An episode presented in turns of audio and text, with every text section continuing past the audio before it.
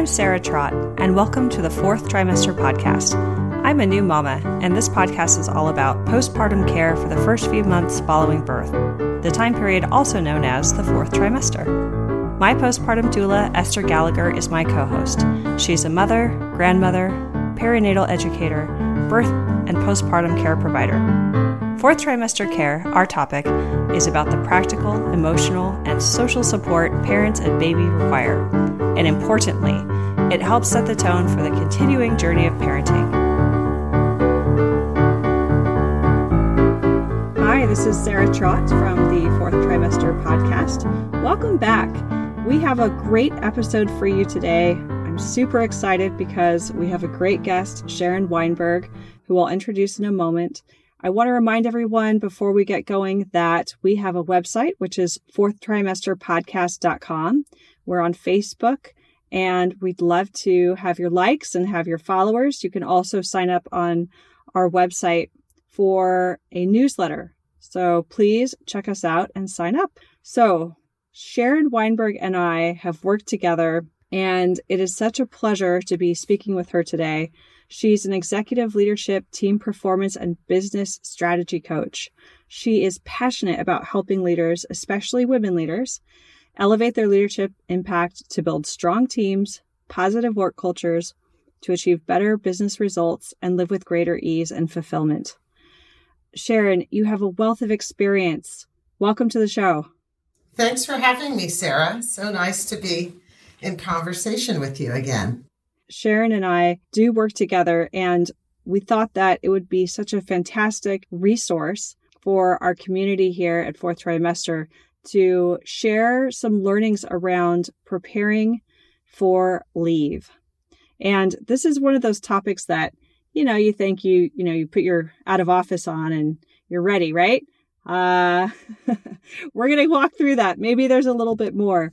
But I found that, you know, after talking to a number of, of friends and, and other contacts, you know, there isn't a lot of professional guidance, I think, that is shared around going on a leave, whether it's maternity leave, paternity leave, maybe other types of leave, other than some of the actual facts that are coming from HR or your benefits companies around, you know, dates and limits and, and laws and things like that. And, you know, we really want to see if we could add some finesse to create as smooth a leave as possible for everyone.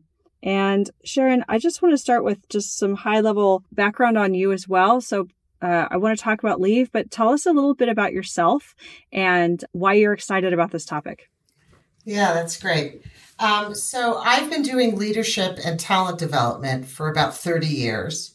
And for the last five years, I've had my own practice as a coach and consultant and professional facilitator. I've done a lot of work, been internal to organizations for what, 25 years, small organizations, really big organizations.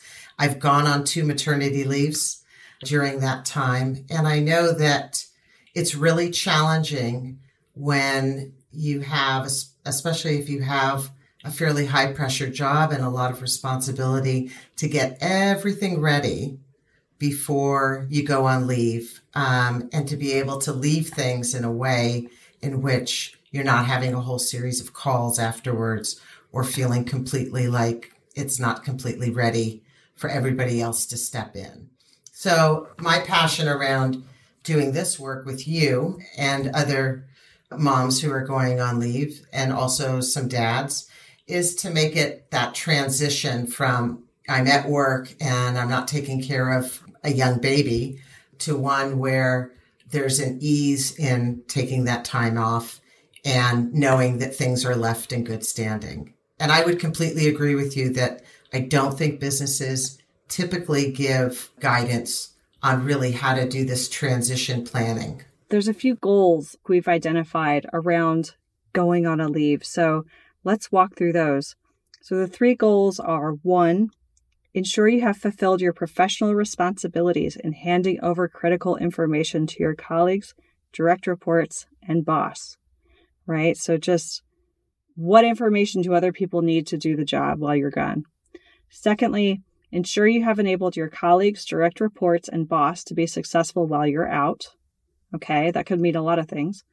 And three, ensure you have created the necessary clarity and expectations and actions for the people covering you so that the strategic and operational efforts are not disrupted. Good goals. Yeah, I think we need to make sure those are all taken care of. Yeah, and and I think often that's not, um, you know, I think the work you and I did together around this was really, I mean, it was transformational work from the standpoint of I know it gave you clarity about what do I need to do before I leave, mm-hmm. um, and I think sometimes. Uh, you know, the idea that people are just going to pick up the pieces is really a dangerous way of leaving things. I mean, that happens sometimes because things are unexpected, but you really want to keep in mind whether you're coming back to this job or whether you're not about leaving things in a way in which there's not extra disruption that's happening because you're not there and somebody else or a team of people are is doing your work even if you weren't returning, there's just a similar or same set of goals. Absolutely. You know, the thing is, is that even if you, you're right, if you're not returning, it's your reputation. Mm-hmm. And you've also built relationships with these people. And so you don't really, to th- really think about, you know, you've put the hard work in into building um, good relationships with these people. And you've also developed a reputation within the organization based on your work. You know, if you're leaving on a on a maternity leave, or even this would apply also if you have something like a planned medical leave or a sabbatical uh, or anything where there's you've had some time to plan. The key here is is to not create chaos. And could somebody step in? The question to ask is, can somebody easily step in and keep the ball rolling and do what needs to get done in a way in which, yes, there may be some awkwardness initially, but not something in which suddenly there's major fractures in terms of operations or in terms of guidance of a team or how a team is performing or in terms of a leadership vacancy. So let's say hypothetically, we have a listener out there who's expecting, maybe it's their first child. They know they're going to be going on leave. They have a rough, you know, they know their due date. So they know roundabout when they're going to go. But um, maybe they're four months pregnant. When do you think is a good time to begin the planning process? So once you let your employer know that you're pregnant uh, and that you will be going on leave. I think a good rec- a, a good place is to sort of start from the end in mind. And you know, we never know with babies and with pregnancies. We have an expected due date, but who knows if that's actually going to occur on that date? It may, in fact, happen early, as often is the case. So I think from a sort of safety perspective, it can be wise to plan on having your transition planning done a month before your expected leave date. And I know that seems maybe far in advance, but we do know, in fact, you know, people have had babies come a month early, two months early, even. And so, uh, or maybe you get put on bed rest or something like that occurs. So the, the key here is not to leave it up to the last minute. So I would say back it up about if you assume that you want the transition plan and people knowledgeable about it a month before your actual due date, then you should in fact start the transition planning two months before that. So we're talking about at least three months and then maybe it's not even due date, it's just whenever you're going on leave. Right. I know a lot of people will also take a month off, their final month of their pregnancy off to prepare exactly uh, and rest. So, so it's kind of so you're saying really three months before that leave date. Exactly, and I think the reason why is that there's never any harm in being uh, in doing the planning early. What ends up happening is when there's a plan to, you know, I'll make the transition one week before I'm going to leave, and then suddenly uh, you have to move that up and you're not ready. you know, that's that's an extra stress you just don't need. Yeah, right. Being in the hospital and worrying about right, right, or being on bed rest, or oh, I, I sure hope someone on my team knows X Y Z. Exactly. Yeah. Okay, so we've identified, I think, four major steps in this process. So let's go ahead and walk through these. So the first step we have is identifying major projects and work streams. Let's talk about that. Yeah, so, you know, imagine that you have familiarity with what's on your plate. And, you know, if you're in a leadership position, there's major uh, functions that you're overseeing or major initiatives or projects that you're overseeing.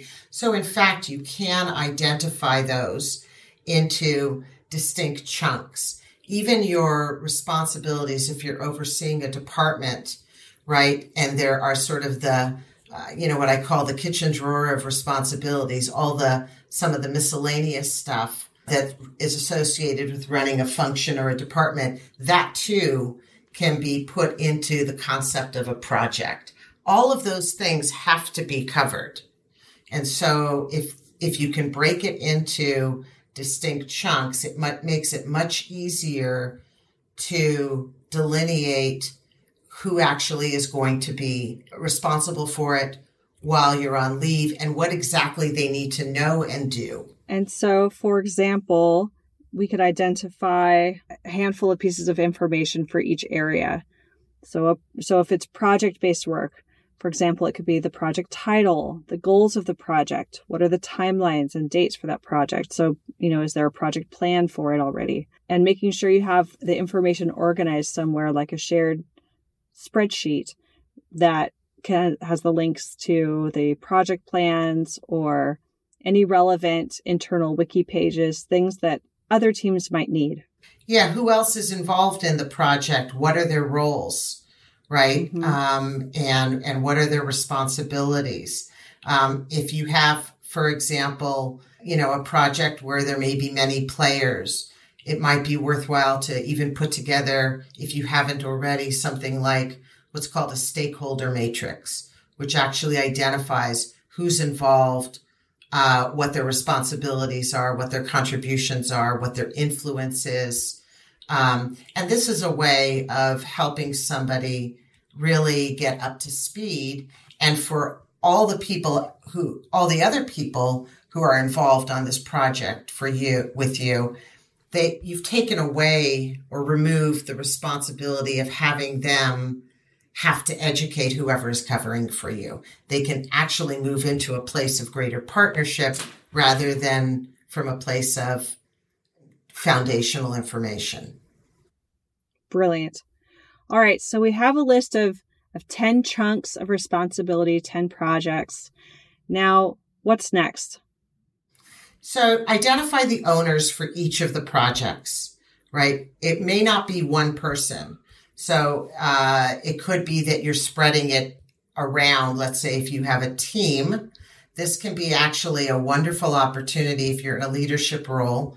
This can be a wonderful opportunity for people who are at the individual contributor or staff level um, or team lead level to actually stretch into some new responsibilities.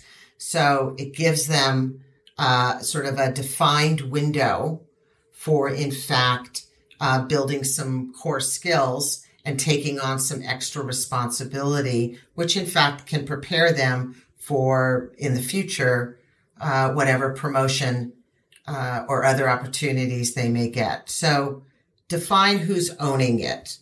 Um, I'm a real believer in plan A, plan B. Uh, and so for every person you define, also define to, in terms of overseeing that given project, also identify who's their backup. And the reason why is life happens.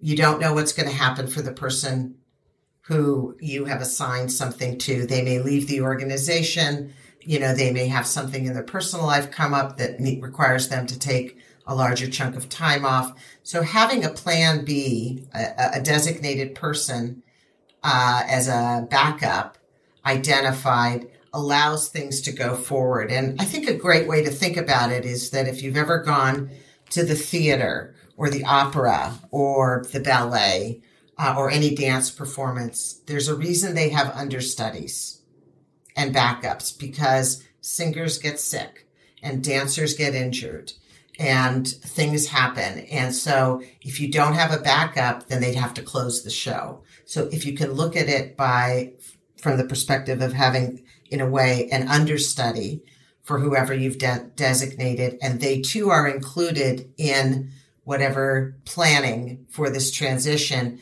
then in fact you're well covered. So I've got my list of projects, I've got my stand in, I've got their backups. Now what? So, one of the things that happens, and we often hear about it after the fact, is the concept of somebody saying, I didn't know I was supposed to do that.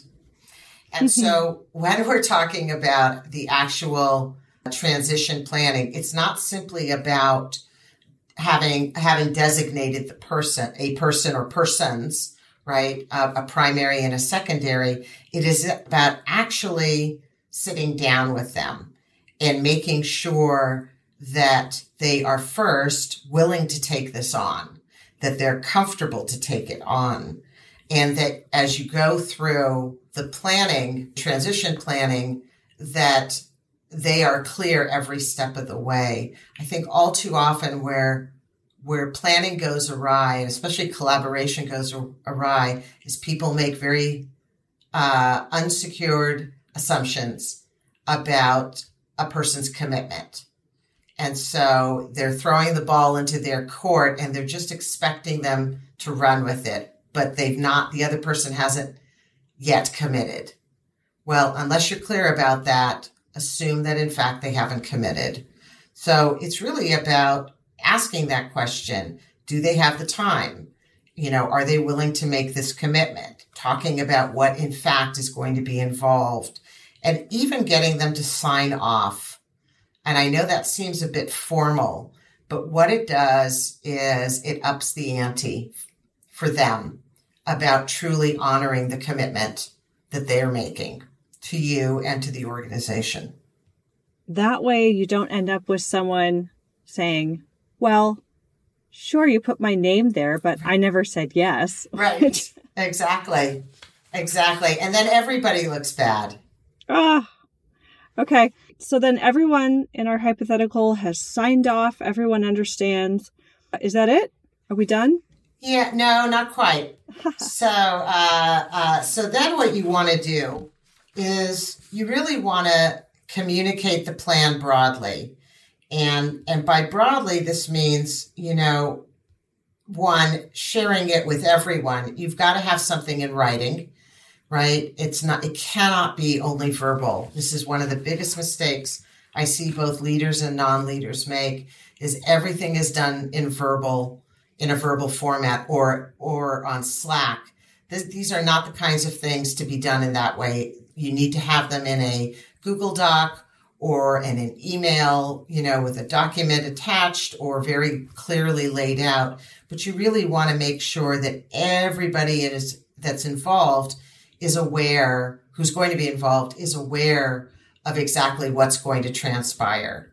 And so, um, once you have that done, where you've, you know, that your department knows exactly, let's say, who's covering what and who's the plan, who's the backup, and what the steps are. One of your last steps is, in fact, to meet with your boss and to make sure that they are completely clued in on the plan and that there is space for them even to make some adjustments. So, you know, you don't know perhaps what your boss has in fact envisioned for one of the people you've assigned, um, uh, or who has uh, uh, opted to support you while you're on leave. It's really about making sure um, you get their buy-in as well. And the reason why is that way the person who is responsible for covering for you isn't put in a difficult position when you're gone of do I follow through on what my boss is the boss is telling me or do I follow through on this assignment that I've committed to? I can't do both. Right? So this is a way for you to clear the path with your boss um, for uh, the work going forward. And that way everybody's on the same page. Brilliant. Well, thank you so much, Sharon. This has been fantastic chatting with you. I'm so honored to have you on the program and think there's something that you wanted to mention for listeners of fourth trimester podcast. Yes. So for fourth trimester podcast listeners, I'm running a, a special just for you. And that is if you'd like to try out coaching, if you'd like to, in fact, have some support in putting together your leave and uh, and your reentry plan, or if you want to work on how to create greater life work integration when you've come back from maternity leave, I'm offering a special of four 60 minute coaching sessions for the price of three. Sarah will have an email in the show notes and you can just send me an email and just put the words fourth. and we'll set up a time to chat beforehand and see if there's a fit and and how I can serve you. And if you'd like to go forward with that, then you'll get four 60 minute coaching sessions one on one with me for the price of three. Fantastic. And I think you said you're also open to having a quick chat with someone first before they make any commitment. Absolutely. We'll do a quick, uh, you know, 30, 45 minute chat. Absolutely. Wonderful. Well, thank you so much, Sharon. Thank you again, listeners. Please tune in next time for the Fourth Trimester podcast. Don't forget to look at our website, which is fourthtrimesterpodcast.com. Sign up for the newsletter, like us on Facebook, and we'll see you again next time. Wonderful. Thank you, Sarah. You can subscribe to this podcast in order to hear more from us. Thank you for listening, everyone, and I hope you'll join us next time on the fourth trimester. The theme music on this podcast was created by Sean Trott. Hear more at soundcloud.com slash Sean Trott. Special thanks to my true loves, my husband Ben, daughter Penelope, and baby girl Evelyn. Don't forget to share the fourth trimester podcast with any new and expecting parents. I'm Sarah Trott. Goodbye for now.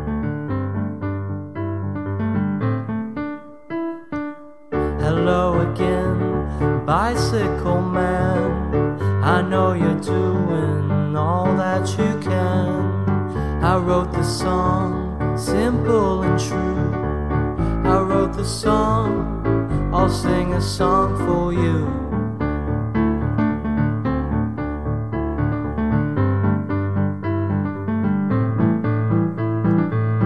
You got your wheels, you got your gears. You ride around town without any fear. You got your pedals, you got your brakes. You always wear your helmet for safety's sake.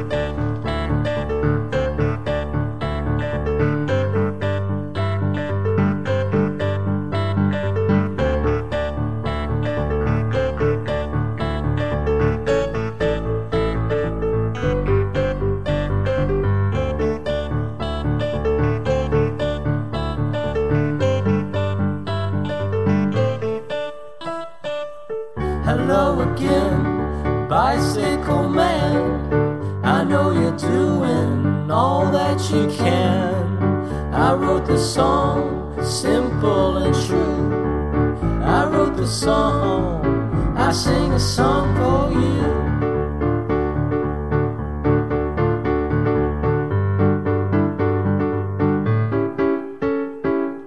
Hello again, bicycle man. I know you're doing the best that you can. I wrote the song, simple and true. I wrote the song, I sing a song for you.